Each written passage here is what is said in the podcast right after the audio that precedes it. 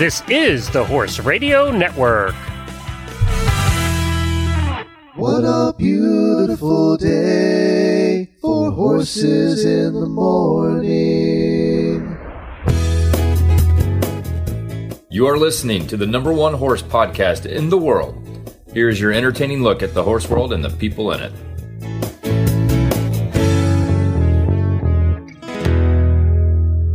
Well, good morning, everybody. I am back, and I am Glenn the Geek from Ocala, Florida.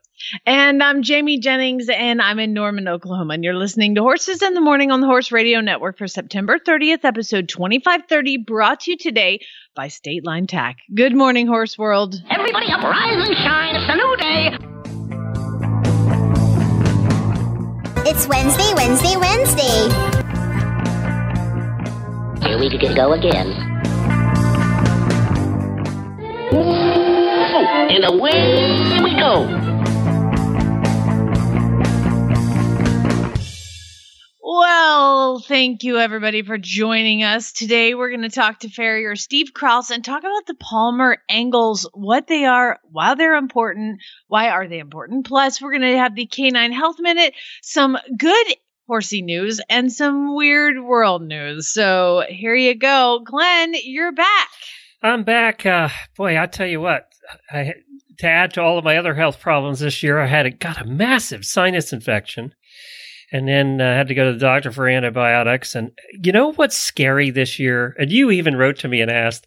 I, I ended up with a fever, a, a, pretty high fever for about two days. And when you get a fever now, you right away think COVID.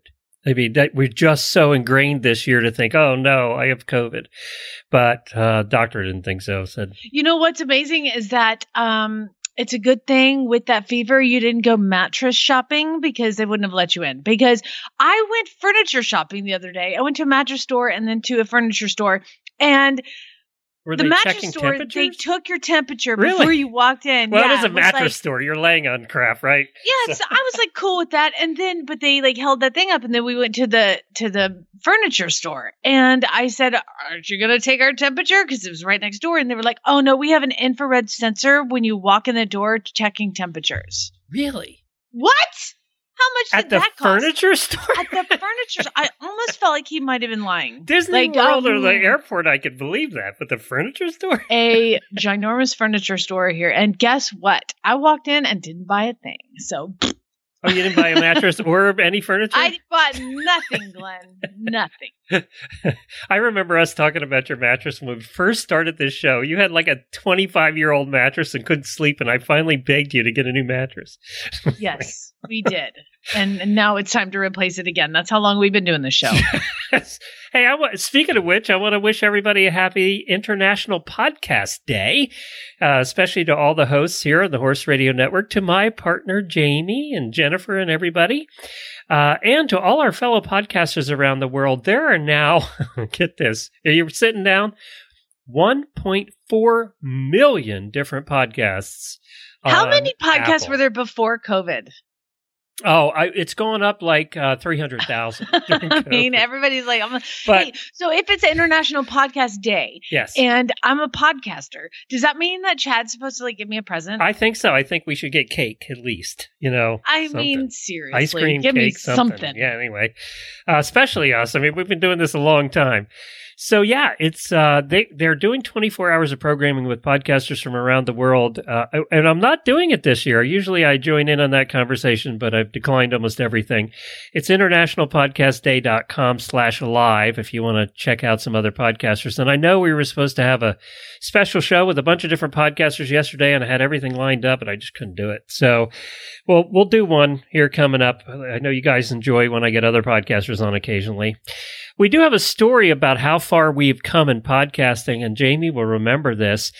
She probably doesn't remember the guy's name. Do you remember Marty Bowman? Do you remember who that is? Yeah, he's uh he Marty is kind of the liaison for media with horsey news Yeah, he's for horse the- shows. for the horse shows, especially Rolex, right? When it was Rolex, uh, the big Kentucky event, he was he's the one in charge of all the media and and also giving out press credentials. Well, when we first asked for press credentials, ten actually twelve years ago now, uh, they did they denied us because they they didn't we weren't real media.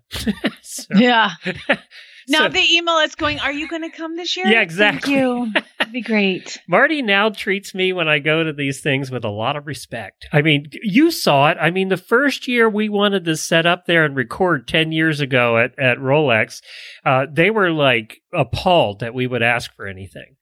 And now they're begging to set the stuff up for us. It's a whole different story in 10 years. It, it- the world has changed when it comes to podcasting. And, you know, there's 1.4 million podcasts, but it's interesting. The really active ones, there's only about 300,000.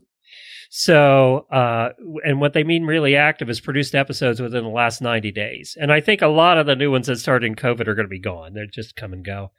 So, yeah, but we haven't. We're still here. We're still fighting the battle thanks to our sponsors and our our terrific listeners from around the world.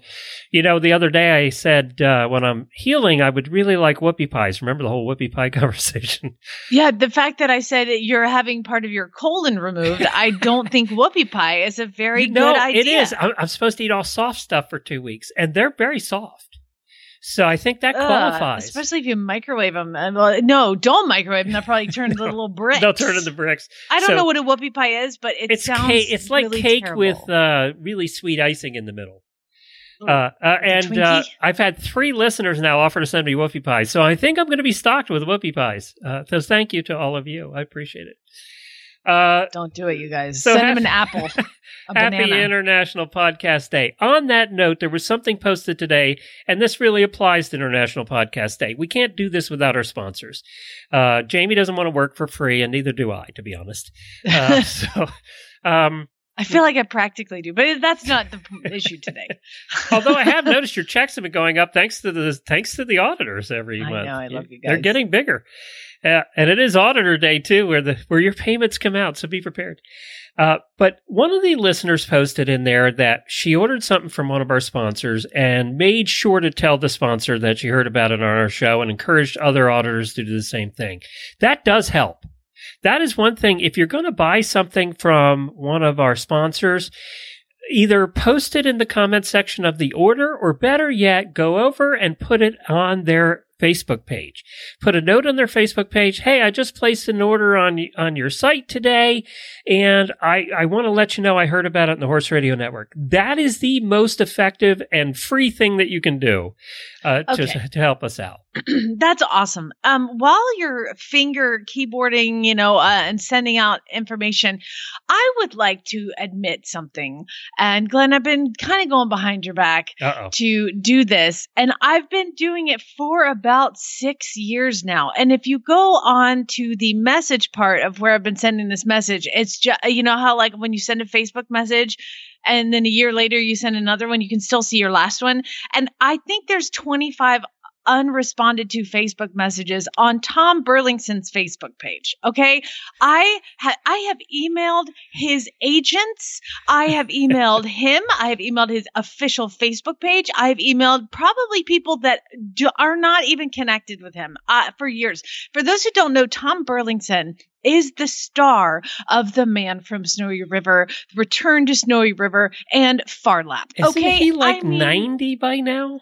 No, he. But the problem is, he got all famous doing Australia's Got Talent, and then like uh, he's not even doing that anymore. What's he doing? Where is he? Why is he not answering my messages? I mean, I've been. I emailed his agent like a month ago. I just don't understand why. I, so I would like to sick the auditors on this. Find me a way to get a hold of John Burlinson. For God's sake, I have to talk to him. I have so many questions, um, and I'm sure he probably doesn't want to talk about a movie he made 30 years He's ago. so but I don't tired care. of that movie. I don't care. I mean, I have heard rumors like he learned to ride like on the set, and that just seems impossible. Galloping down a hill like that, and, and doing all the trick riding and the stunt riding. I just have so many questions. Tom Burlinson needs to get a hold of me or answer my messages, or at least somebody answer a message that might know him. He's 68, by the way. I uh, wonderful. He's probably retired and has nothing else to do but answer my questions. For real. And while Get you're at it, uh, by God, get on my show. we'll How add him to the list with Kaley Cuoco, who we still haven't gotten on either. I feel like she's a little more relevant than he is. I, I just I feel like he should have more time. And no disrespect, Tom, because I I'm sure he's listening. I absolutely love you, and I had That's why she wants you you on the my show. First ever crush. Okay, I love you, and I think that you're wonderful, and I really need to talk to you. Well, it took us till he was 80 to get Charlie Daniels on, so maybe in another 20 years he'll agree. no, I can't wait that long. So, uh, thanks for listening, everybody, and thanks for listening to all the podcasts that you do and supporting us. We really appreciate it. Now it's time for some. and, and email sponsors and Tom. Thanks. yeah. appreciate it. Thank you. what is that when uh, spouses they go to court and get a a piece of paper that says you can't come near me? What's that called? Restraining order. Yeah. Have you gotten any from Tom yet? No, nothing. I've heard nothing back. I mean, even that would be something, Glenn. You can hang that on your wall. All right, we got uh, my daily winnies or a couple of these.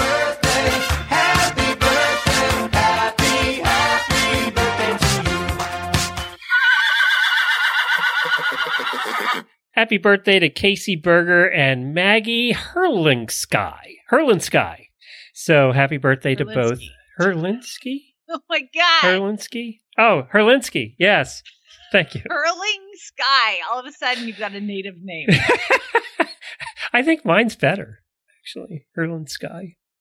Hurlin Sky or Hurlinsky. One of those. I heard Jennifer did a good job pronouncing names on Monday. Uh, Yeah, it's like, how are you guys married?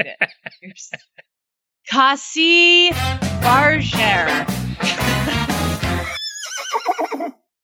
Um, a, a little part of me died this morning when I was uh, searching for weird news, and I saw this story, and I just thought it needed to be a daily. what Winnie. about the debate last night? Oh God, nobody gets a Winnie for that. I made it six minutes. Okay, wait, wait, can I play something for the debate last night? Because I think we all agree on this Republican, Democrat, Independent, or whatever. Man, you are one pathetic loser. And that goes to everybody. I sat my son down, and I'm like, "We're going to watch history being made. We're going to watch this political debate that could be just." Um, I mean, I really, I think pe- the American people have questions that they need answered. They did not get those answers. Enough. Moving on. Okay, so e- I read this headline: "Evel Knievel's son sues Disney over Toy Story 4 character." How is this just now happening? But do you rem- did you see Toy Story 4? I'm sure I did. I don't remember it, but yeah. Well, there's a um a guy, uh Keanu Reeves voices this little guy that drives a motorcycle and his name is Duke Kaboom. Oh, yes, yes. yeah, and and so they are currently now suing them because it was too much like Evel Knievel. it's disrespect. Evel Knievel did not thrill millions around the world, break his bones, and spill his blood just so Disney could make a bunch of money. Well, What? I don't know how. I mean, I mean, yes, it's. I mean, Evel. Knievel has not been the only motorcycle stunt person in history either. Exactly. This might be opening up a flood of lawsuits to Disney. But anyway, I, I hey, we might get know, sued for being fake, like radio personalities. I would like to contest that. I am a real radio person. Okay. Uh, anyway, no, I don't know who should win. I just thought it was worth mentioning that Duke Kaboom is going to court. Jeez. All right, a couple of uh, positive news stories after last night. I think the, I think the country needs something. Uh, first, I wanted to mention the schedule starting next week. There'll be no live shows starting next Monday in October. We'll have shows for you every day, but you'll just have to look at your podcast feeds for Horses in the Morning. No live shows because of surgery and just it would be too difficult to do.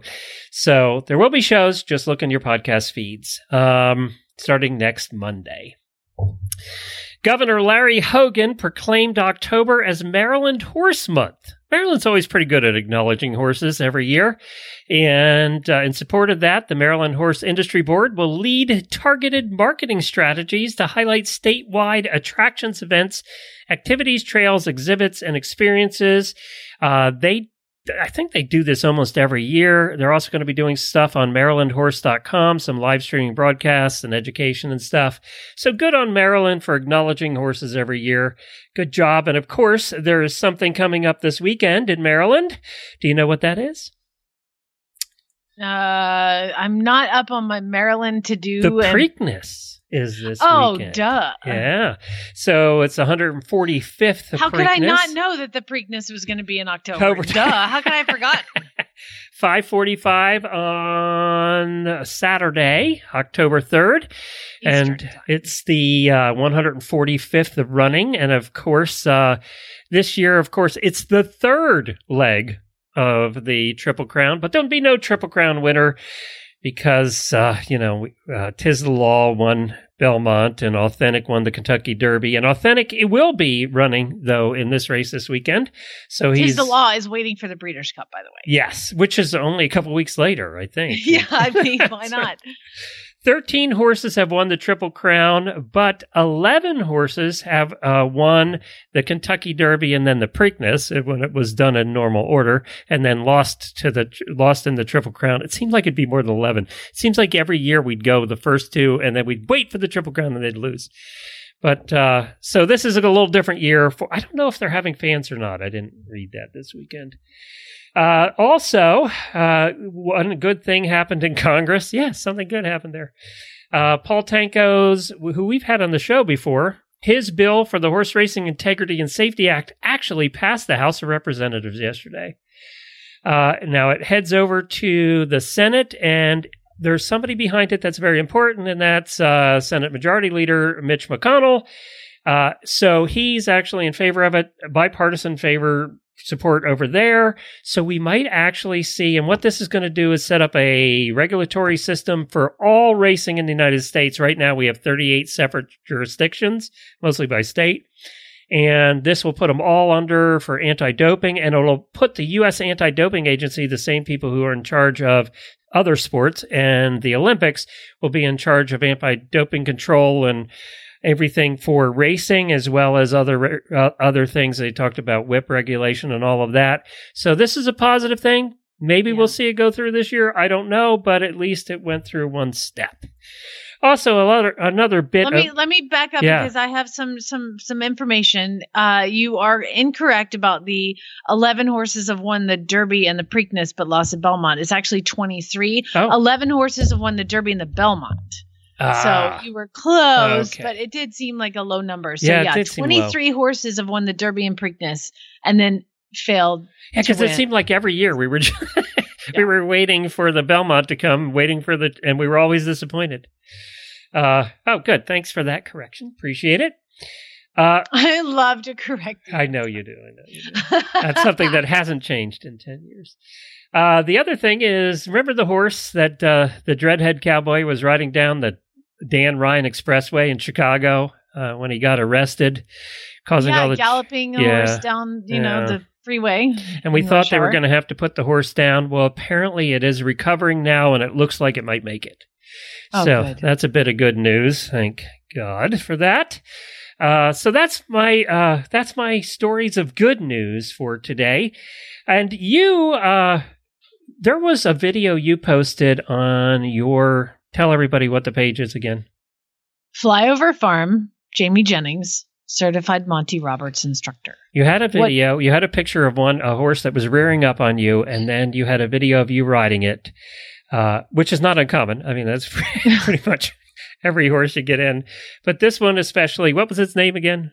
His name is Malachi. He's a 14 hand quarter horse, and he came to me to be started from his owners who got him when he was six months old. And Malachi had no idea what the word no meant or do this or please do this or come forward or a very a horse that you would pick up the rope and try to pull him forward and his response was to rear and it, his response has been kind of to rear to everything he hasn't wanted to do and uh, so he's been here for three weeks and I started him. I finally sat on him about 10 days ago. And yesterday we were trotting around the arena. So I know. really I saw happy. that. It was yeah. And by the way, you don't look too big on him. he looks. He looks Yeah, it turns out I appropriately fit a 14 hand horse. And Abby, I, so I have, I, I really love a good saddle horse gelding to help you start a horse. Well, I was gonna. I was gonna mention that you did have. Uh, you had a. You had a companion horse in the ring with you. Have you tried him without the companion horse at this point?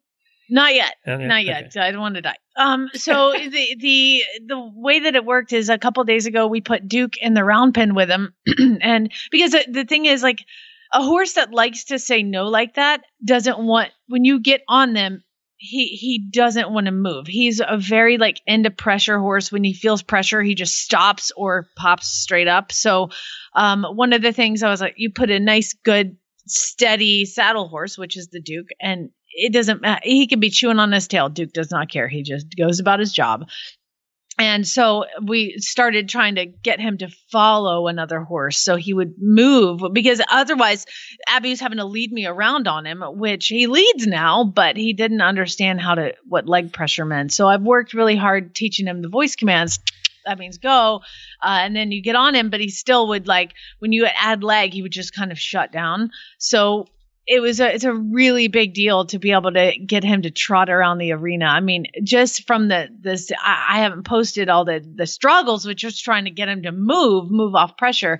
Um, but it has been, and so yesterday I was really really proud to have him trotting around the arena, and is now starting to understand what gives pressure means. I've done it on his side. You know, I would go to push on his side, and he would just lean into me as hard as possible. So now I can push on the side, and he moves away and gives to pressure there. So then we transpose that onto his back and uh, put the leg on, little just like inner calf, you know, not like kicking him with my heels. And he would start slowly start to move forward with the. So to get him trotting around was awesome. So we'll do that for another day or two, and then hopefully I'll just be able to take him out there and he'll start to understand it. The put the, the thing with these horses is just and all horses that are being started is you just do it as incremental as possible. So you know, it was leading me around on him and then following Duke. And at some point he would stop and she would clip on the, the halter that he wears under his bridle and she would lead me and then unclip and we'd keep going. And then we moved to the arena and then we moved to unclipping and then we moved to trotting. And anyway, it's just been like one little stair step. So it's building uh, confidence and trust. I mean, basically. That's it. That's Yeah. the magic part. You know, you have to, you can't introduce, if you introduce pain into training, you are going to lose. So by figuring out, like, it, I feel like if he would have gone to a cowboy who was like, just get on him and kick him, you know, I, I it would have ended poorly, um, especially with this idea of that rearing was the way to get out of things. And And that's I mean- effective for you know that is an effective way to get out of things. If you're if you're somebody Yeah. doesn't is not real trained you're gonna that be effective.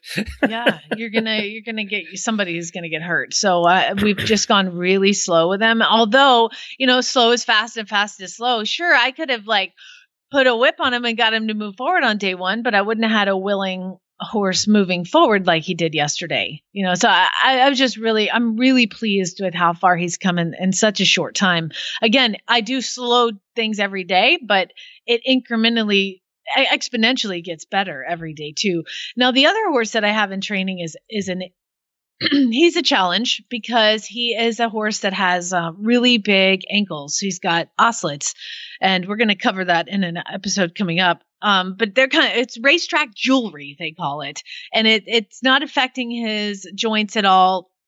But he has really big fetlocks, and again, not affecting the joint. But his problem is he's been at the rescue for over a year because the people see him and they look at his ankles and they're like, oh, never Mm. mind. And they move past it. So Nelda from Horse and Hounds just really wants him to have a good home. She's like, he just, it's time for him to have a home. So she sent him to me for training and oh my gosh, he is such a dream on the ground. His ground manners are impeccable. And then you put that saddle on and he starts to poop. You know, and then like you walk him out to the rump and he's like, oh God.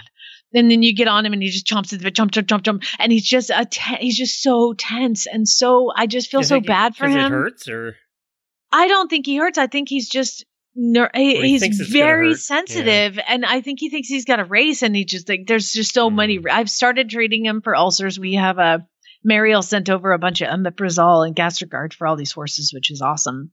Um, so he's on that, and I just think lowering his anxiety. So my rides on him, I'll ride him twice a day, and I'll tack him up, get on him, walk him around the arena, and get off, and do it again later. Get on, and so I'm hoping that by doing the two a days like that, uh, it'll really start to make him understand. Like when he gets back in the stall, oh, that well, wasn't so bad so yeah bad. yeah. Why am I so worried about it? And one of these days, I'm going to bring him out. He's not going to poop on the way out to the to the arena, and he's just going to be okay, calm, you know. But it's a work in progress, so I'll keep you guys posted. I'll be so excited that day that he goes out there and just walks. Okay, no big deal. Well, I'll tell you what, uh, this morning woke up and for the first time here in Florida, we went under 60 degrees. Oh, hit the 50s. It was so nice out this morning after having the heat for all this time. Six months worth of heat, and it was so nice. But that also means that you up north are going to get really cold really quick, and you're going to need some blankets. Head on over to statelinetack.com right now. They have nine pages of blanket deals, anywhere from waterproof sheets to medium turnouts to heavy turnouts for all of our Canadian listeners and those that live up in the northern parts. Uh, and they have a lot of them on sale right now. I think they have some of last year's models. I'm looking at an Amigo here turnout sheet that they have marked down from $144 to $72. Uh, now, I'm, I'm, sure there are going to be limited sizes on some of these uh, other sales, but most of this stuff, and it's Rhinos and Amigos uh, and WeatherBeeta and all these different blankets, uh, most of them are 10%, 40%, 21% off.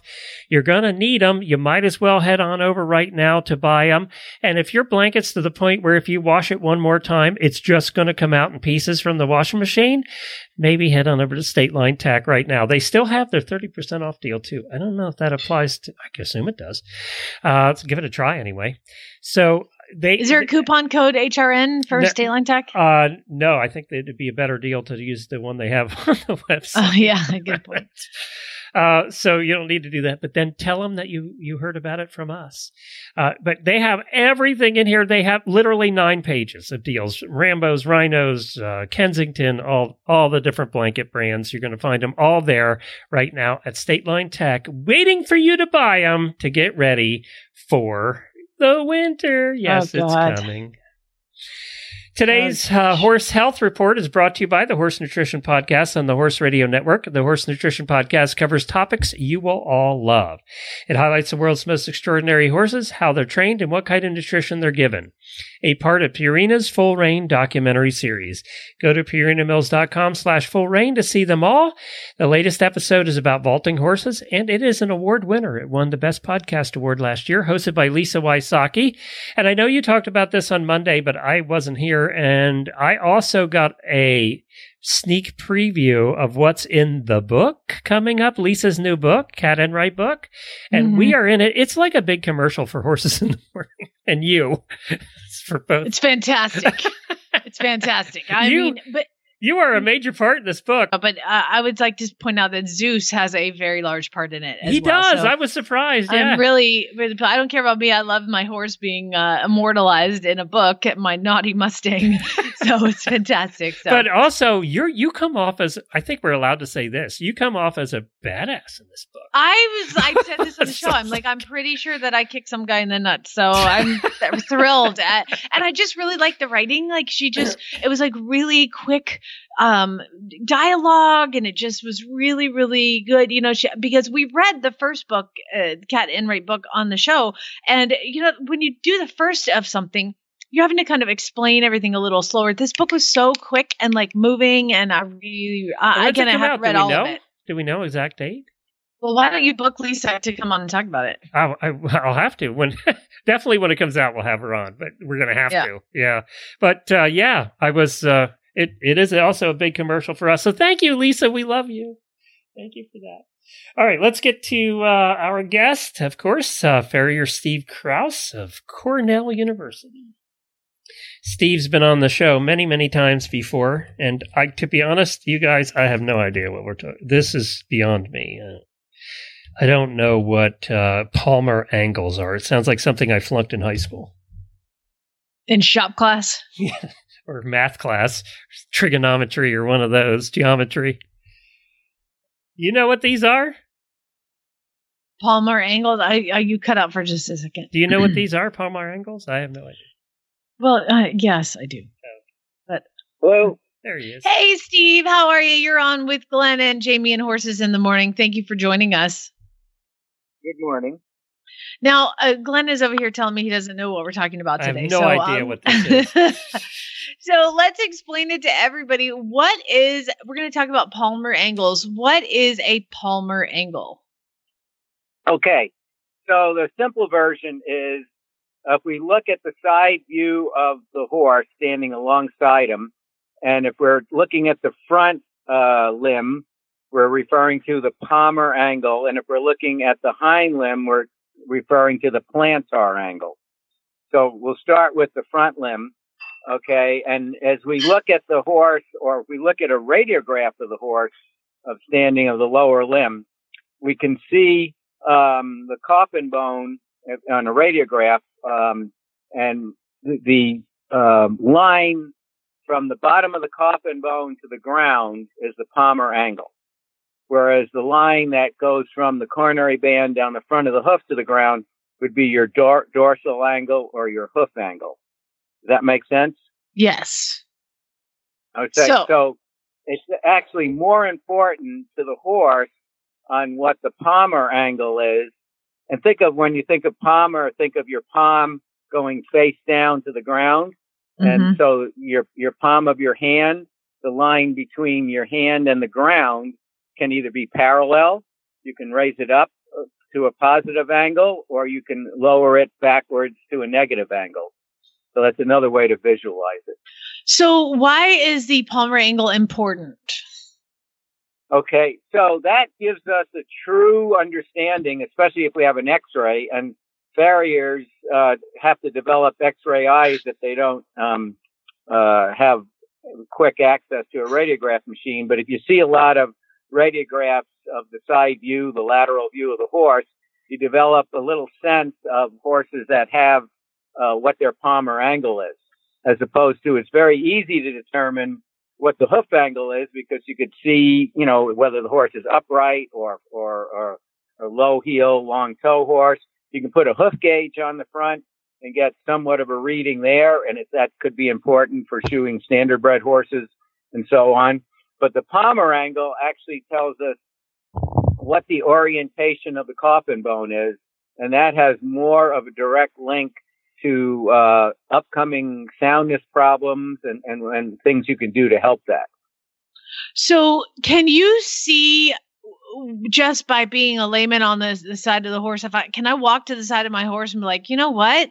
He does not have a good Palmar angle. Like how could I see that from just being next to my horse? That's that's, that's really hard. Um, you have to see a lot of horses and, and a lot of uh, lateral radiographs. But if a horse has uh, that uh, very upright foot, let's say, uh, it's likely, you know, like a if, if you were to measure the front of the foot uh, with a, a hoof gauge, and a horse that's very upright is above 55 degrees on that angle, and probably approaching 60, like what we call a club foot. Most of those horses will have a, a very steep palmar angle also, which is probably above six degrees from from flat. So six to ten degrees on that bottom hoof angle, uh, we, that would correspond if if the coffin bone was parallel to the, the front wall of the foot. Um, whereas a horse with a very long toe, low heel probably has a flat or negative palmar angle. He's actually crushing backwards. Uh, so those horses lose a lot of digital cushion, which is very important um, to the, the soundness uh, of the horse and, and, and, and how the hoof is nourished and so on. So, uh, you know, usually a, a, very, so that's the two extremes that you can Mhm. probably easily see. So Right we've got it. We've, nor- I was going to say we got a club foot, which would it's harder to see. So so a club foot we would see because they're kind of like the angle is uh, broken a little forward and then a long toe low heel the horse would be a little bit broke back in that angle and and and putting a little too much stress on its heel. Um both of those are fairly common uh, especially with i deal with a lot of off the track thoroughbreds. What are some of the Correct. ways to fix that? Because it can't be healthy for what's inside the hoof Correct. Yeah. That. Yeah. As you get a, away from normal, in normal uh, angle would be anywhere from three to six degrees on that bottom hoof angle to the ground. Anything lower than say three degrees, we call a low palmar angle, or or a flat palmar angle is parallel to the ground, and a negative palmar angle, which is actually falling, you know, drooping backwards. Whereas anything above like six degrees is considered a high palmar angle. So what we can do uh, and and and there's various ways, and and they're different for you know different um, you know which which extreme you're on here. With the low palmar angles, which is I think uh, one of the biggest problems that you see, uh, you can do some type of frog support to help uh, kind of boost that. Uh, depending upon again, every one of them is different. Uh, some type of properly placed heel wedge can help. Uh, but again, properly placed. If you don't place these correctly, you actually create more of a problem. And uh, often the shoes are too short when they do this, and now you've created a fulcrum that the horse is actually falling backwards on even further, making that palmar angle that you think you're boosting up, you're actually making it worse because the fulcrum is too far ahead of, of the, the downward force of the leg. So it's kind of tricky. You really have to pay attention to what's going on before you start putting wedges on these horses. But some type of frog support, certainly um, shortening the toe, uh, whether it be by trimming and uh, using shoe modifications like a rolled toe, all is ways we work on this. So, what about the horse with the club foot? I mean, you know, I'm sure that a pretty picture would be to just whack off that heel, but that's going to cause a lot of problems. Well, you can do that, and and that's again a lot of confusion on this. You can take that heel off because when you have these excessively high heeled club feet, that heel is not going straight down; it's it's migrating forward. Uh-huh. And so again, you've got a fulcrum that's in the wrong place underneath the leg. And so if you take, uh, if you trim all the excess heel off, and again, there's guidelines to do that with that you know only a professional should be uh, doing. Then you have moved that base of support back under the leg, and that's where you can put a wedge also to because now you t- uh, have a lot of tension on the deep flexor tendon. Mm-hmm. So you remove the excess heel, and then you replace it with a wedge, and that sounds well. Why would we do that? But it's where the base of support is that's important, not the fact that we have a wedge on or not if the base of the support is further back and supporting the leg, there's too much tension with on the deep flexor without the wedge pad. And so in some of these horses, if you do this over time, you can grow a better hoof on that foot and it won't be as extreme. It may be somewhat more normal over time. Is this, this, So that's why God. you don't want to, for, you take the high low horse that usually has a negative palmar angle on one foot and a steep palmar angle on the other.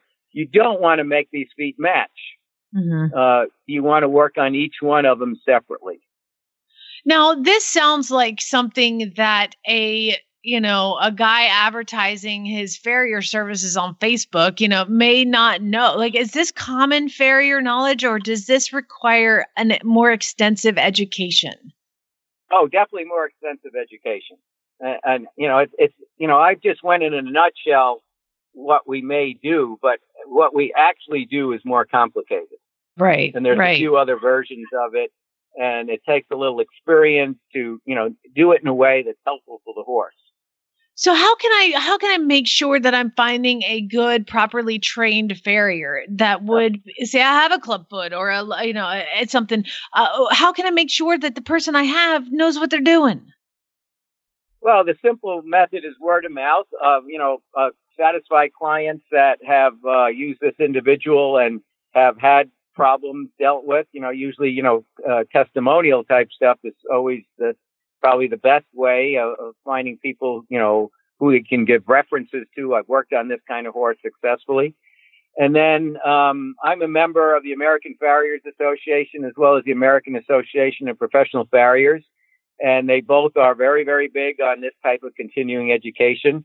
So anybody who is uh, has put themselves into this category has spent some time learning about what they're doing more than just nailing a shoe on. So that's uh, quite often a very good reference right there. That if you have a, someone who's a member of these associations. Awesome, fantastic. So again, that's AFA and AFPA, I think is what you said. The so, AAPF. AAPF. AAPF. Sorry. Both have very good, very very good websites. Fantastic. Um, well, again, Steve, as always, thank you for coming on and thanks for coming on such short notice and delivering this speech. I think it's so important. I mean, th- th- this is the foundation of what our horses are based on, you know, no hoof, no horse. So th- these angles are very important. Glenn, are you starting to understand a little bit about what we're talking about or were you not I need attention? pictures, Steve. I need Okay. you to show me pictures. Yeah, pictures. I, I, as I was asked to do this, I was wishing I could have a like a chalkboard, A slideshow, yeah. some of this for you. and but but I think people, in, in closing, I think people are too hung up on the hoof angles, um, and and don't understand the palmar angles, which they should actually be worried a lot more about than what the the front hoof angle is. And we see a lot of people wanting to make sure you put a hoof gauge on it, make sure they're the same, and what's his angles and all that. And a lot of that stuff really doesn't mean that much compared to what the palmar angles are and the orientation of the coffin bone. So if you want to see your farrier sweat, ask him about the palmar angles of your horse the next time they're there and see is what the reaction is. And if they don't sweat, then you know you got a good one. That's right. Perfect. uh, Well, they to- understand, you know, they're thinking of that rather than just the outside of the foot. yeah. Right. Yeah. Yeah. And and it's a really educational Facebook page. Cornell Farrier Program has a Facebook page. Go search for that. Uh, and um, Steve is always on there posting and, and doing some really kind of interesting cases and amazing things. So it's uh, Steve Kraus, certified journeyman farrier at the Cornell University College of Veterinary Medicine, the Farrier Program instructor. Thank you so much, Steve. And we look forward to talking to you again soon. Anytime, just Th- let me know. Thanks, Steve. All right. Appreciate it. Thanks. All right, guys. See ya. Bye. And he is great. He does, he does mean anytime. He's been coming on our show for years. And I mean, I think what you said, Jen called him last night. And Yeah. like, okay. our, our other vet didn't show up. So uh, we had to uh, do do last minute. He always is, is good about that. And talk about a topic I don't think we've ever talked about palmar angles before. No. Uh, this health segment was brought to you by the Horse Nutrition Podcast and the Horse Radio Network, now in their third season. Each show highlights some of the world's most extraordinary horses, how they're trained, and what kind of nutrition they're given to help fuel their performances. Episodes this year include Training Hollywood Movie Horses, Therapy Horses Helping Veterans, and an inside look at traditional Charro horsemanship. It's our, all part of Purina's Full Rein documentary series. Go to purinamills.com slash full rein to see all the films, interviews, and podcasts. and it just figures, excuse me, that an International Podcast Day, in addition to everything else, I'm losing my voice. So that's just perfect. Let's do some weird news then. I'll talk. All right, you do some, you do the talking. Oh, wait a minute. We got to get the weird news. cue. You got to play it again because that sounded like the debate was starting again. It made me give me a little anxiety. Do it diff- again. Hold on, let me get a different one because that did Yeah. sound like debate, didn't it? And Give now everybody making to the flashbacks. stage. oh, God. Thank you. That is much better. Well, hey, um, And if you don't live in the United States and have no idea what we're talking about, God bless you. You're the lucky Oh, one. you're so lu- everybody knows Glenn because people all over the world can't believe that this is what we're having to deal with. Um, the Carlton Athletics and Ilkley Town on Saturday were having a it's called a, a football game, which of course is soccer, I believe. They called it a pitch game, pitch match.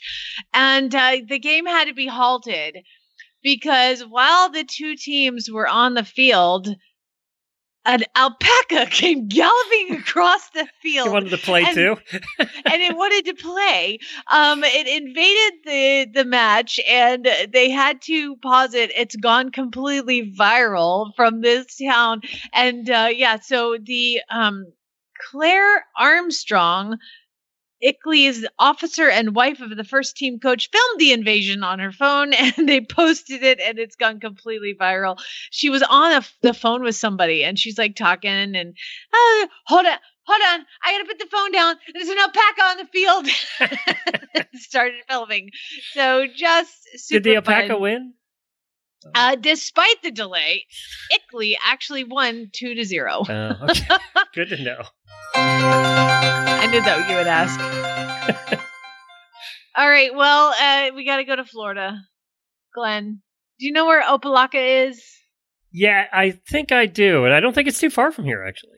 It says, yeah, it's, well, it says northeast of Miami. Oh, th- oh Uh, yeah, they- it's down more where Jemmy lives. That's right. Yeah, voted four to one to repeal the original 2007 legislation and 2013 ordinance that some said men and women could receive civil citations if they breached the ban. And the ban is nobody's allowed to have saggy pants. Your pants must be fit snugly around your waist. And Vice Mayor Chris Davis, who sponsored the repeal, said, I was never in support of it, even as a resident. They had signs, Glenn, around the town that showed two young men walking away with their pants low, which, let's be honest, looks incredibly uncomfortable and awkward. I don't know how you walk. Whatever. I don't know either. But again, but funny. Okay, Uh, the yeah. sign was two boys walking away, and it says "No ifs, ands, or buts." BTTS. It's That's pretty city good, though. law. I want to. Co- I want to copy that sign in my office. oh my gosh, it's fantastic. Well, it just seems a little bit race uh, driven, and they've now re. I mean, that was my opinion. That wasn't in the article. Uh, but they've now lifted the ban on saggy pants. So everybody in Opa-locka, put your pants around your knees and go walk around. Don't trip. Now, uh, by the way, I also want to add to that: if you're going to commit a crime, I've watched enough cops episodes now in the middle of the night when I couldn't sleep. If you're going to commit a crime, the saggy pants option for running away is not the best. yeah, no, you're gonna get you're gonna get caught. yeah, maybe have regular pants if you're going to commit a crime. Just saying. All Yeah. Do you want to stay in Florida? Oh, jeez, do we have to? um, I'm trying to figure out where in Longwood. Do you know where Longwood is in Florida? I don't know. No, no, no. But apparently, there's a weight conscious three legged bear. it's walking around um, because the home security camera footage ca- ca- captured was of a three legged bear walked into somebody's open garage. And guess what it took? Of all the things it could have taken in the garage, Weight it Watchers frozen meals. a two liter bottle of Diet Coke. it's got to, it's going to be really disappointing when it bites through that and it shoots up in its face and it's like this is or maybe he really likes Diet Coke. yeah, it could be, it could be. All right, shove us ashore, and move on. Okay. Okay, I'm going to give you a, a choice here. Do you want to hear about uh, diamonds or snakes? Diamonds, thank you. You know how I love snakes. Oh man. In Little Rock, Arkansas, there is a like a park where you can go mine for, you search for diamonds, you know, like like hey, come on, $5, we'll give you a little um, equipment. But apparently this guy uh, comes to this state park all the time looking for a diamond. He's been going there since he was a kid, but he's never actually found a Nobody diamond. ever founds, f- finds diamonds. No. Until now, he found what looked like a piece of glass. He picked it up, put it in his bag. He discovered a nine carat diamond. no kidding. A nine. So apparently, you like mine for diamonds. You like So it took up 50 these years for somebody to find a diamond. and then they go up to the, the the like. There's like a the park's diamond discovery center where workers will identify your findings and register Yeah, any and you diamonds pay uh, uh, $200 and they'll put it in the ring for you, usually, too. Yeah. Yeah, no, but for real, like they they actually people do find diamonds, but nothing big. And this looks like a big rock. It's I don't understand how he somebody was like, hmm, that could be a diamond. He said he wasn't even gonna go, but his girlfriend went and was gonna have hers checked. He's like, "Hmm, I'll just have mine checked as well. And uh, finding his assessed, he, uh, they informed him that he had find, found a nine carat diamond. He said he started crying. Oh, I won't tell you about the story about the woman that finds a venomous snake in her um, glove compartment. No, let's So, not talk about that. We'll move past that. We did it One for, more. for our 20th anniversary. Jennifer and I went to the mountains of North Carolina in what looked like a place we were going to be murdered. Uh, and we went gem hunting, and she found a gem, and it's the one she still wears around her neck today. So there. Yeah. well, is it a Now it's about the diamond? no, it's about the size of a quarter of your fingernail, maybe. Oh God, I don't even know what kind it is, but we had it, and we spent the two hundred dollars to have it polished and mounted in the thing. Yeah, So, yeah there you go. Probably would have cost me forty nine dollars at Walmart to buy the same one. But it's the adventure. It is. It's all about this hunt. Well, here is a. Actually, thanks, Kayla, for posting this. I actually had seen it in several places because it's just fantastic. Do you know what an African gray is, Glenn? The parrot? it uh, looks like a parrot, only it's gray. Very good. Uh, we'll go with that. So, so you don't know African gray is a parrot, and they talk. They're very good at talking. They're very vocal. Like I would go to the zoo when Lucas was a baby. We had a World Wildlife Zoo really close, and I would just push the cart, and I would go into like the parrot area, and I was constantly trying to teach them how to do I was like, how cool would it be if like people walked in, like all of them started whistling, you'd be like totally freaked out. Um, but anyway, I never got that done. Uh, however, um, you know, a lot of times th- these birds outlive their owners, and people will donate them to a zoo. Um, well, five African where they found out they're really noisy and they donate to zoo.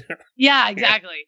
Uh, a British wildlife park has had to remove five African gray parrots from public view because one of them taught all the rest of them how to swear. they get charged extra for that. Literally, it- one person said that um, Steve Nichols is the park CEO, and he says, I get called a fat F every time I walk past. He says, for the last 25 years, we've always taken in parrots that sometimes have had a bit of blue language, and we've gotten used to it. Every now and then you'll get one that swears, and that's always funny, and we find it comical. However, uh, they took in five of the same week. They were all quarantined together, and it was just a room full of swearing bears, uh, b- birds. And he said it usually makes you laugh, but it started to get a little. He said it sounded like an old men's, an old working men's club scenario where they're just all swearing and laughing. or like the debate last night.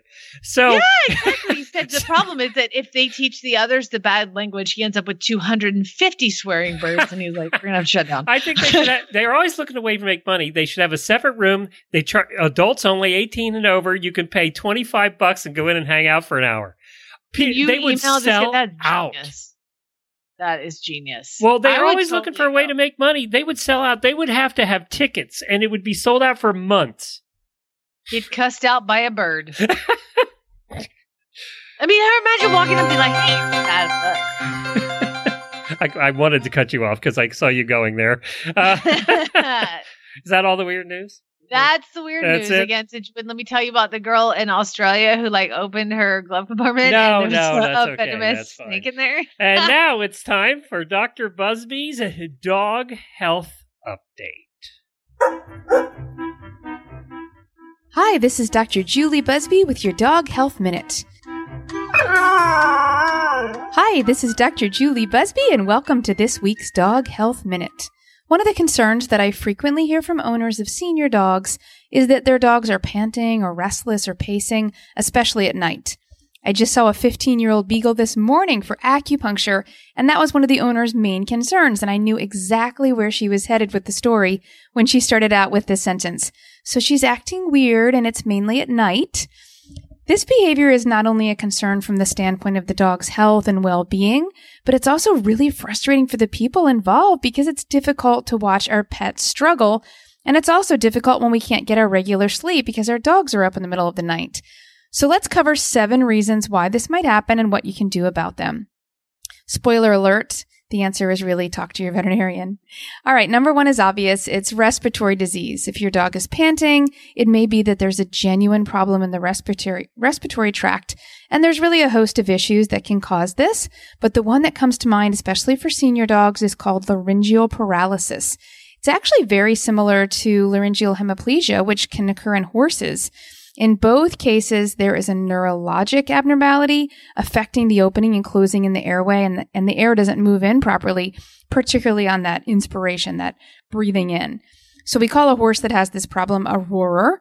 We don't use that term in dogs, but they have this noisier breathing, especially um, when they're hot or there's an increased humidity. They try to pant to cool off and they just can't move the air effectively. So that is one reason that a dog might pant be restless and struggle. Number two is heart disease. The heart and lungs are intimately connected. Anything from heartworm disease to congestive heart failure can manifest with respiratory issues, certainly panting and restlessness. And the first thing I did in my beagle patient today was grab my stethoscope and listen to her heart. Number three, anxiety and fear. Just like in people, increased rest, um, increased anxiety can cause behavioral changes like dog people may not pace, but pacing, restlessness, just some sort of change in behavior. And I think about dogs with noise phobias on the 4th of July. Those poor dogs are all panting and restless and stressed unless they're, you know, hiding somewhere under a bed. So that's another issue that can cause panting and restlessness is anxiety. Number four, a condition called CCD. This is canine cognitive dysfunction. It refers to this gradual onset of dementia like signs that we see in senior dogs. And one estimate is that 68% of dogs have this condition by the age of 16. So that's a lot of dogs. It's very common, and the symptoms tend to be more prevalent at night, like a sundowner syndrome in people. And this is the classic presentation this panting, pacing, restlessness at night. And there is a lot we can do for these dogs, ranging from a special prescription diet to medications and supplements. So, like all of these points, please talk to your veterinarian. Number five, anemia. If a dog or any animal for that matter doesn't have enough red blood cells circulating in their system, they're going to have difficulty in the respiratory tract because the red blood cells are what bind and carry the oxygen molecules to the cells. And so it's going to manifest with a respiratory component as the body tries to bring in more oxygen. So one way we can check for anemia is just a simple at home check is to look at gum color and check CRT capillary refill time. And this is a really good thing to know in your dog and your horse how to do this. On our website, toegrips.com, that's T-O-E-G-R-I-P-S.com, we have lots of blogs that talk about all of these specific points in greater detail, but we have one on vital signs specifically that walks through how to check these and a nice little infographic on what normals are for the dog. Number six, Cushing's disease. Symptoms of Cushing's disease, which is prevalent, I'd say, in, in middle aged older dogs, are panting, sometimes drinking more, urinating more, restlessness, a pot belly. So if this is diagnosed, um, and, and it's easy to diagnose, well, I won't say easy, it can be definitively diagnosed with blood work. Um, it can be treated. There's medications, and we've made great strides in treatment over the past couple decades. Um, but again, really classic for restlessness and panting in senior dogs. So if your dog has those symptoms and maybe you know has tends to have elevated liver values on blood work, that's another hallmark. Talk to your vet about Cushing's disease. And last, we have acute or chronic pain. Dogs and animals who are in pain are often restless and they often just don't settle down. And it's our job as their advocates, their voice to perceive this, to be observant, notice when this might be related to pain, the restlessness, and get them the help that they need. And that's it for today. I hope these t- um, seven tips were helpful. These are all reasons why your dog may be panting or restless. Again, much greater detail on all these topics on our blog at toegrips.com. I'll see you next time for the Dog Health Minute.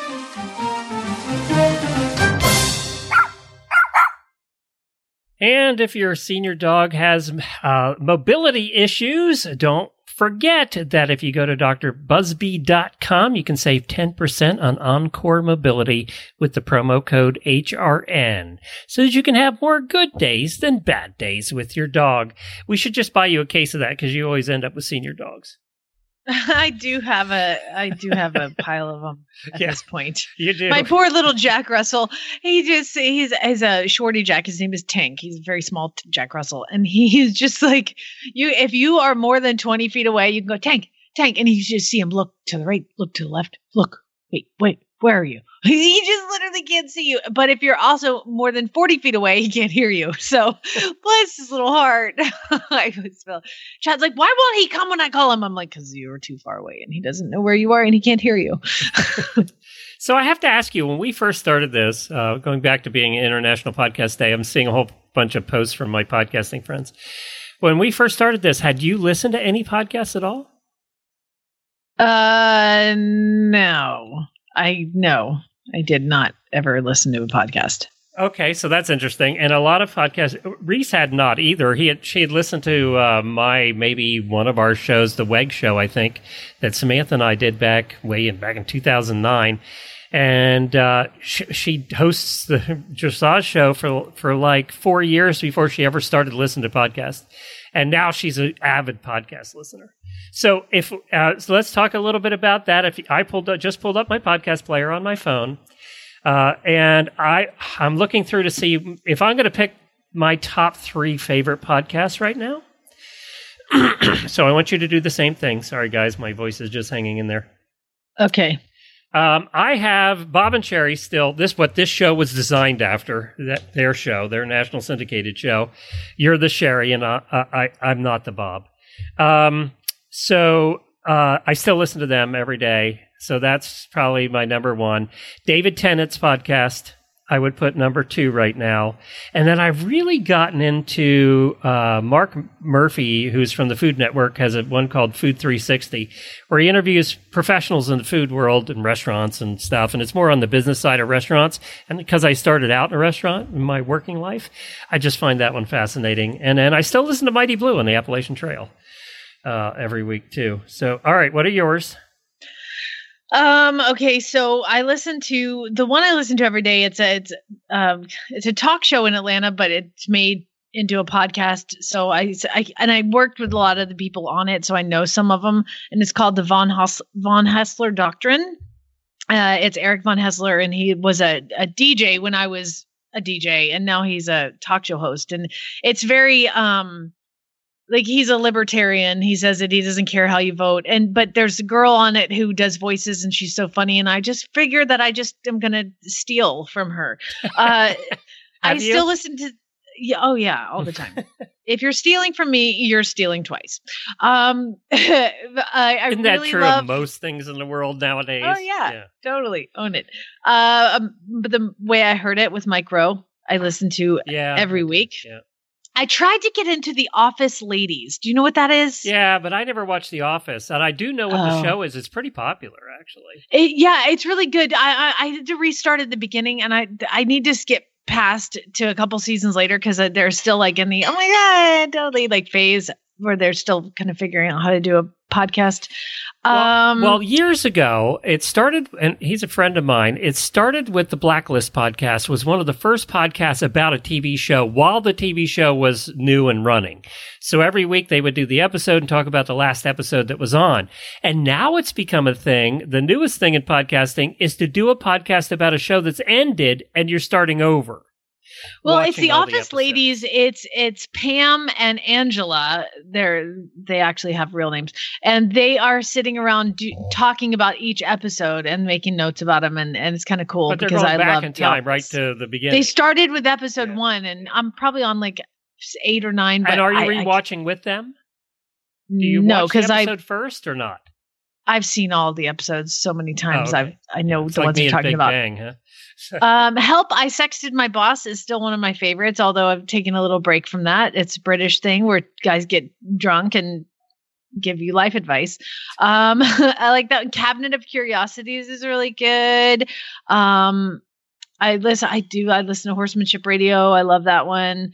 And let's see, I, I gotta be in the mood for the moth, but I'll, I'll listen to the moth. But you know what I probably the Von The Moth? Doctrine. The way I heard it, on, I listen on airplanes. So I, I, listen when I'm cleaning private. paddocks. Really? Yeah, it makes cleaning paddocks seem better when you listen to the moth because usually the stories they either make you laugh or cry, right? I mean, at the moth, Yeah. yeah. So yeah, that's why I do it on a plane so nobody can see me. oh, Chad just told me that I need to. He just texted me. Apparently, he's listening. Um, he said, "You ha- what about Ben Shapiro?" Have you ever listened to that guy? I swear it sounds like he's on fast forward. The guy talks just like this and he's so fast. I'm like, just giving you all the news. I'm like, I can't even process what he's saying. Turn it off. I, I still listen to I, I I do listen to uh the Jim Hill podcast. He's a guy. It's all about Disney. And this guy is a walking freaking encyclopedia of Disney from day one and has made his living being an encyclopedia of Disney. Uh, but I want to give a shout out to Lou Mongello is one of the legends. And I think he might even be a Hall of Famer. Uh, he does the WDW radio podcast. And I know we have some listeners that listen to him. He, he is one of the biggest podcasters out there. He lives in Orlando. It's all about Disney World and, and, uh, he's been, he's the longest running Disney podcast. How Uh, do we get into the Disney Hall of Fame? I mean, the podcast Hall of Fame. What do we have to do? I, I don't know. I well, we're never going to be in it. I don't think. Um, so he, uh, I'm going to make that a life goal. there you go. Yeah, good luck with that. It's like getting in the Radio Hall of Fame. Good luck with that.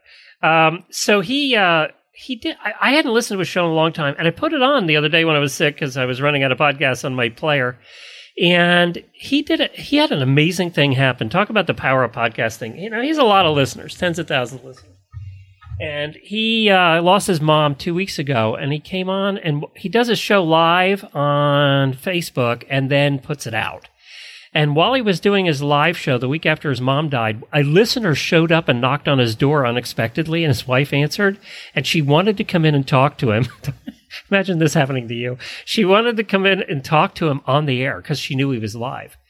And they let her in. Apparently, they at least knew who she was uh, they let her in, and she announced that, unbeknownst to him, they they had done a, fa- a fundraiser. He'd been doing fundraisers for years for the Make a Wish Foundation, and he's big supporter of the Make a Wish Foundation. Well, the listeners all got together when his mom died and put a fundraiser together in his mom's memory to raise money to to bring a kid ten thousand dollars to bring a kid in the family to Disney for the Make a Wish Foundation. In a week, they raised fifty thousand dollars.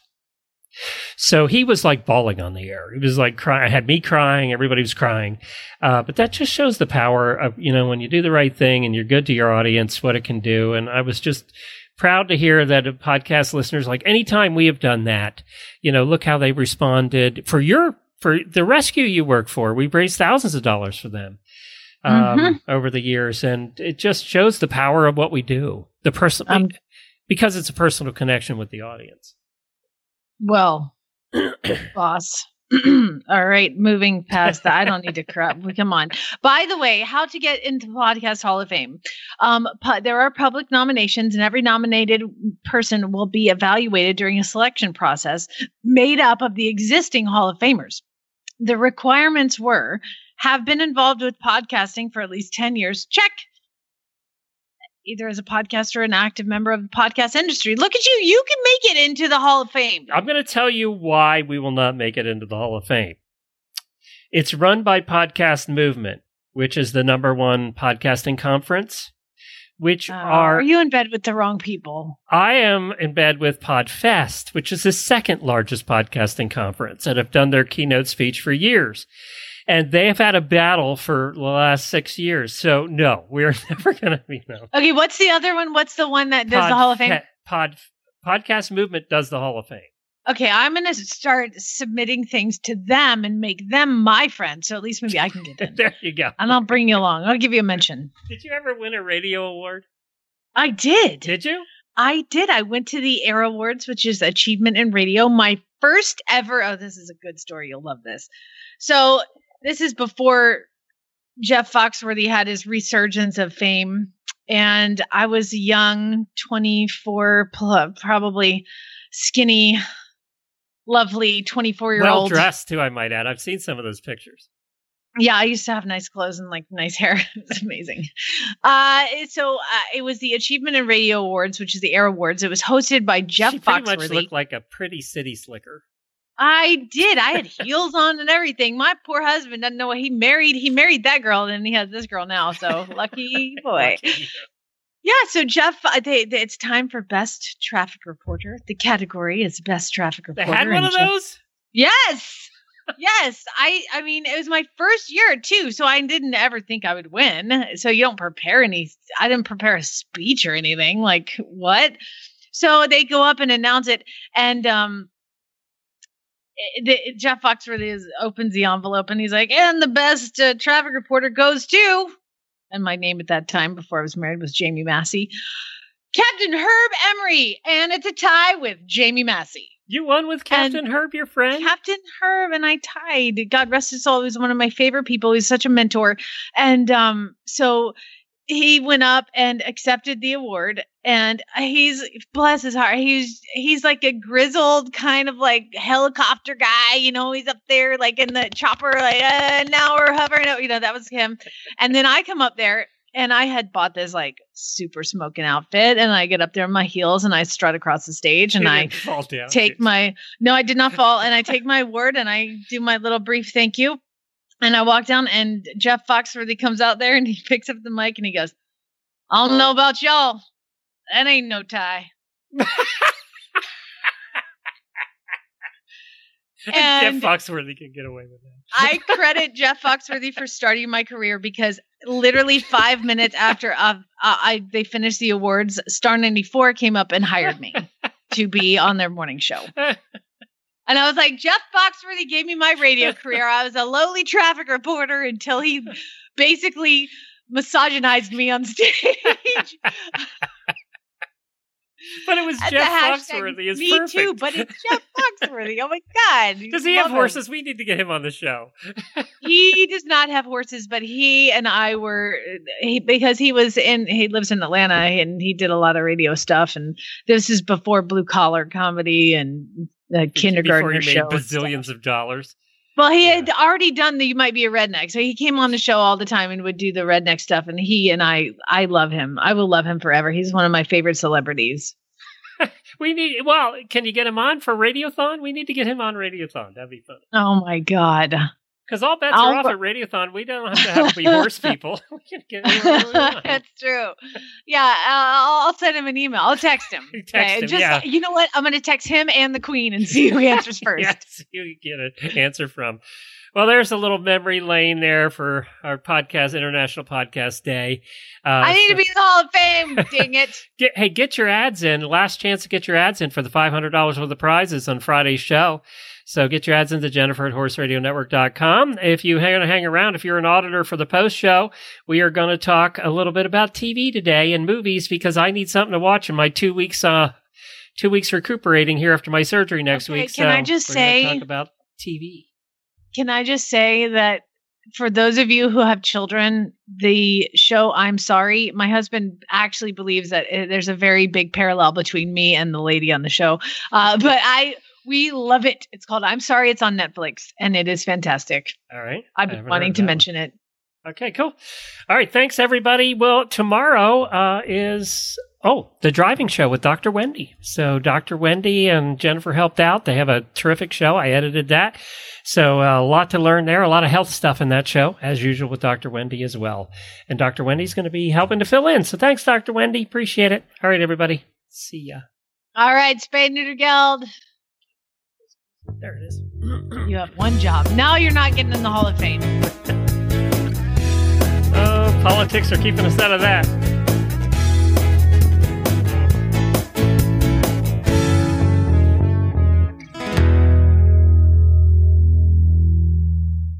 What's funny is I know all the other Hall of Famers too, so I could get nominated, or we could get nominated, both of us. But oh, well. If you get in and I don't, I'm, I'm, I am. You're gonna walk across that stage, and I'm gonna be holding onto your leg. Take me with you. I got to That's tell what you, I well, the the whole like Jeff Foxworthy thing, you know, like yeah, the deal is like. I That was funny, the though, reason the letter to the queen was so important to me is that that has been my exa- like I finally win an award, but I tie. And then like remember I did I tell you about my whole like experience in high school, my high school reunion. I win most famous and I go up on stage and they say, and most famous award goes to Jamie Massey. And then he goes to hand it to me, takes the microphone and goes, It's only because Robert isn't here. Robert was in the NFL. so I only got it because somebody else wasn't there. And you know what? Wait, this is the part I can cuss, right? yes. Fuck all y'all. I just got a letter from the fucking queen. Bitches. I don't need your bullshit. He didn't Stupid have to most say famous that at award. that moment. Right? That is the existence of my life. Always the bridesmaid or at least dying where I Did never, you kick like, him in the nuts like Lisa had you doing in the book? I wish I would have kicked him in the nuts. I just was so shocked. I was like, I just took it and like walked down. I was like, and and uh, I since then that, that thing has been ripped to shreds because I just found it so offensive that you could be like, and you're the most famous. Well, you know, because Robert's not here.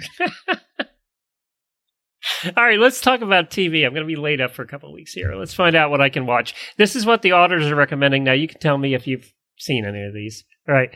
By the way, we just watched uh, Enola Holmes with uh, Millie Bobby Brown from Stranger Things.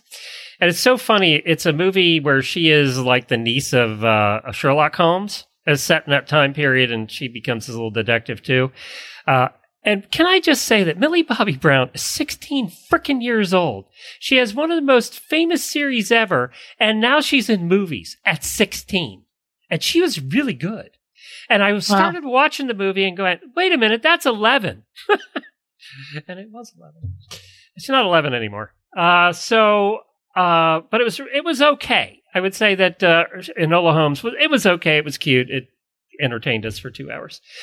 Uh, all right. Claire says The Castle. I never watched The Castle. She said they went back and started watching The Castle again.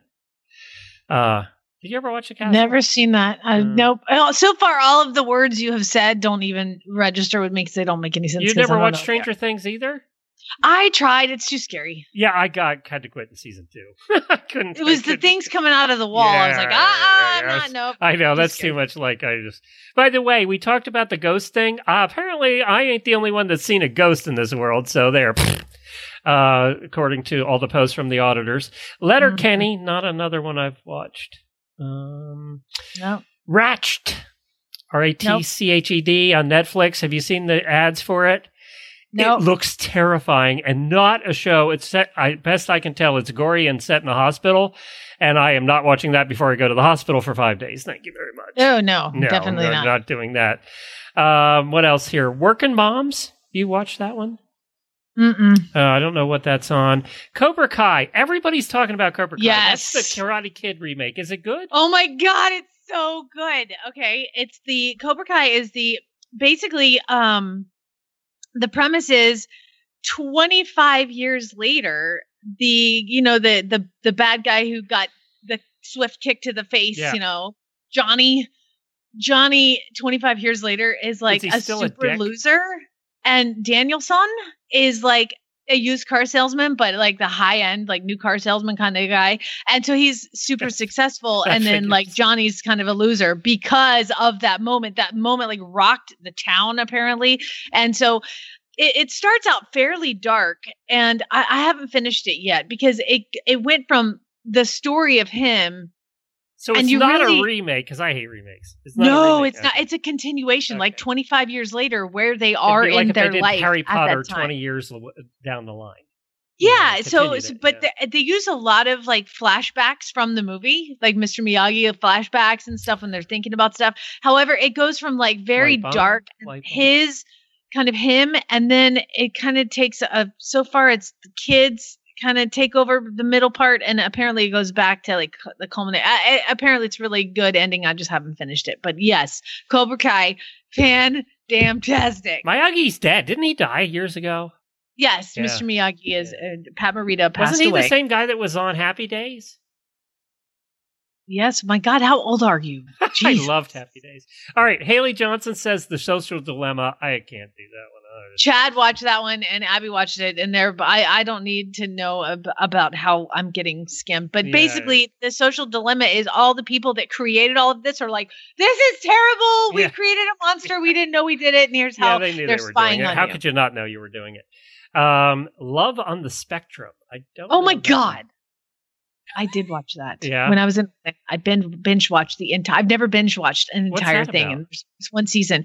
And when I tell you about it, it's going to sound terrible, but then I'll tell you about it. Love on the Spectrum is about autistic people or people with Asperger's in Australia trying to find love, Ah, and and how hard it is so for them comedy to then. find a partner. Yeah, yeah. um, but I thought it was gonna like be kind of making fun, but oh my gosh, it's so heartwarming and the people are so amazing and you really, really root for them and their families are around. It's actually really good. I would put that on your list because it is really good. And they're all have Australian accents, which is fantastic. Um, but it's really, really good. I actually was like, know, watching some show about uh, like I was thinking like a Love Island autistic style, but it's not at all like that. It's uh, there's like a counselor who comes in and tries to help them match them and everything, and they go on dates, and it's really interesting. I really liked it. All right, so I see here you commented on this one. Rhonda, our legacy listener, said uh, we are finally watching Lost. I tried Lost. I couldn't get into it. I tried it That's several because times. You have terrible taste. Oh, I just couldn't get great. into it. And there's like a thousand seasons. They've been lost for a long freaking time. Yeah, there's so much that happens. It's Yeah. seven seasons lost. If you want, you must start at the beginning. You cannot skip through it. You must go episode one all the way through. It was great. I mean, that was like a that was appointment TV for me. Ozark. I got into season two of Ozark on Netflix, and I just haven't finished it. So that's one I'm planning on trying to finish. That's too dark for me. When It's they um yeah, it's dark. when the people acid shoot up all the people. I don't. I, I can't. I got can- through that part. Chad loves that one, and I was like, nope, I'm out. Uh, Too stressful. Brittany runs a marathon. Says it's a fan- uh, Lily says that's a fantastic movie. Super good to watch if you're feeling shitty about yourself and need some cry time, and then self esteem boost. Oh, that's not what I'm going to need after surgery. I think I'll pass on that one. Uh, my octopus teacher. No idea what that is. No.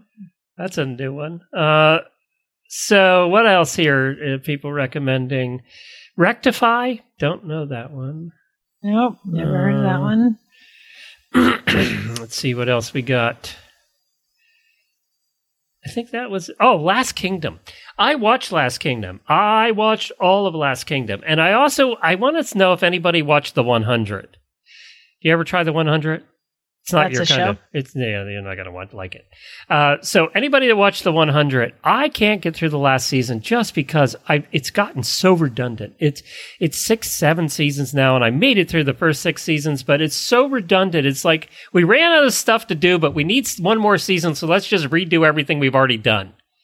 It's like okay, it should have ended last season. Uh, it's one of those shows. So I loved it for the first, but I could not get through the. final. All right. Well, I, I would say that of all these suggestions, I would say you need to watch Cobra Kai.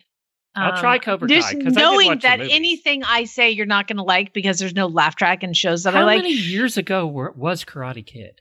Twenty five. like 25 years ago. I and it was amazing is before Cobra Kai came out, Lucas and I watched it together because he takes karate and I was like, you need to watch this. And he does a crane kick all the time. Wow, it was awesome. Anyway, they go on. It, it, it's it's clips from that and it goes forward. Uh, It's kind of a hit a low point. Now apparently it's supposed to go back up. So um, watch that. But if you have kids and the, the the show I mentioned on the actual horses in the morning is called I'm Sorry, and it's a woman who lives in California and her husband, and they're married with one child. And she's a comedy writer, and he I think is a lawyer, so it doesn't matter. Uh, he like they'll say it's just the awkward way to like raise a child in the in today's society and like uh, it's just a fantastic and it's so funny and inappropriate like that episode last night was she had a couples massage with Wait a her minute, is this the he, one that Chad thinks you're the girl? Yes Funny and inappropriate. That fits. funny and Yeah. inappropriate. and it, like last night's episode was she goes to a couples massage, but her husband can't go, so she takes her mom. And it's like a spa day. They have to go and sit in the sauna for a while. And she's like, "Oh my god, am I going to see my mother naked? Like, is she gonna?" We're gonna be sitting in a sauna together, in a spa together. Am I gonna? She so she wanted to cancel it, and then the mom was like, "I'm so excited," and so she goes in and she takes her towel off, and she's completely naked. I mean, she's blurred out, and then her mom takes her towel off, and she's in a bathing suit, and she's like, "Oh my god!" And so then.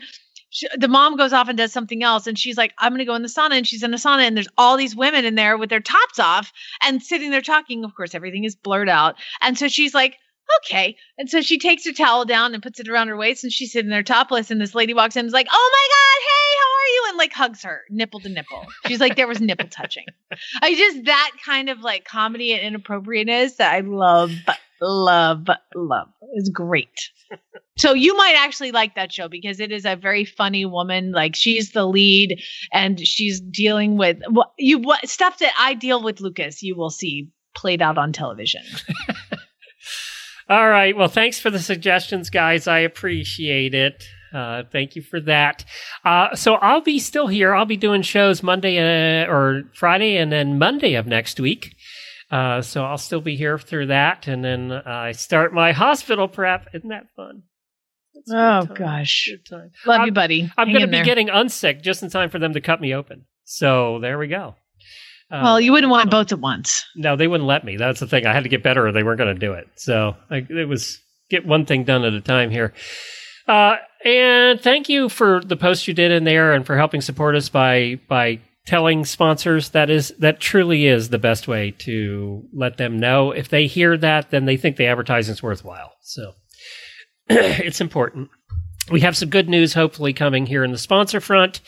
And I can say this to the auditors. Um, we are in the contract phase right now for the World Equestrian Center Studios. They have the contract; their lawyers have it. I'm waiting to hear back from them. So keep your fingers crossed that that works out. Uh, that would be kind of cool to have uh, studios in the largest equestrian complex in the world. It means when Jamie comes in to visit, I think we could see huge events. They're putting in a complete cross country course. I think we could see Olympic caliber events happening at that facility. Uh, and uh, we'd have our own studio there. Isn't that cool? Awesome. So keep your fingers crossed. We have that's not confirmed. It's not signed yet, but we're getting close. I got an email the other day that said, when the lawyers are done figuring this out, we're going to have you come over and we're going to show you the space we have picked out for you to make sure it's okay. It's like, I get a choice? like, yeah. I'm sure it'll be fine. So, anyway, that's what's going on. All right. So, what do you think you're going to watch of all the suggestions? Oh, you know what? I started rewatching, and I will tell you what I think I'm gonna. I'm gonna try Cobra And Kai. what are you watching? I went back and started on Cheers again because it finally Oh, yeah. came out on Netflix for the whole Holds run. up, doesn't it? It Holds does. up. It holds. So funny. It does, and I was f- afraid it wouldn't. When I started it, I thought it's not going to hold up, but it does. Even really without does. cell phones, it holds up. I was shocked. We started. it- We started it again too. Ah, Norm. I mean, I Yeah. didn't realize that Norm was in from episode one. That whole Norm Oh, yeah. thing started in episode one. You know, when you go back, and you're these are so old. When you go back and watch them, you go, "Wow, I didn't realize that was there from the beginning. I didn't realize Diane was in from so early. That she was the yeah. She was the the driving premise of I- the pilot. I thought she started later. I just remembered Diane starting later. I don't know. no, Rebecca started later. Yeah, that's Diane right. left. You're right. And I haven't gotten to Rebecca yet. so, Yeah, me neither. uh, but yeah, those characters were formed from day one, which very rarely happens on a series that lasted that long. Uh, you know which one I tried? Seinfeld kind of doesn't almost hold up anymore. Uh, you know, it's it's okay, and I do watch occasional Seinfelds, but I think I'll get through Cheers the whole way. Yeah, So, yeah, it's good. All right, thanks everybody. See ya. All right, Bye. bye.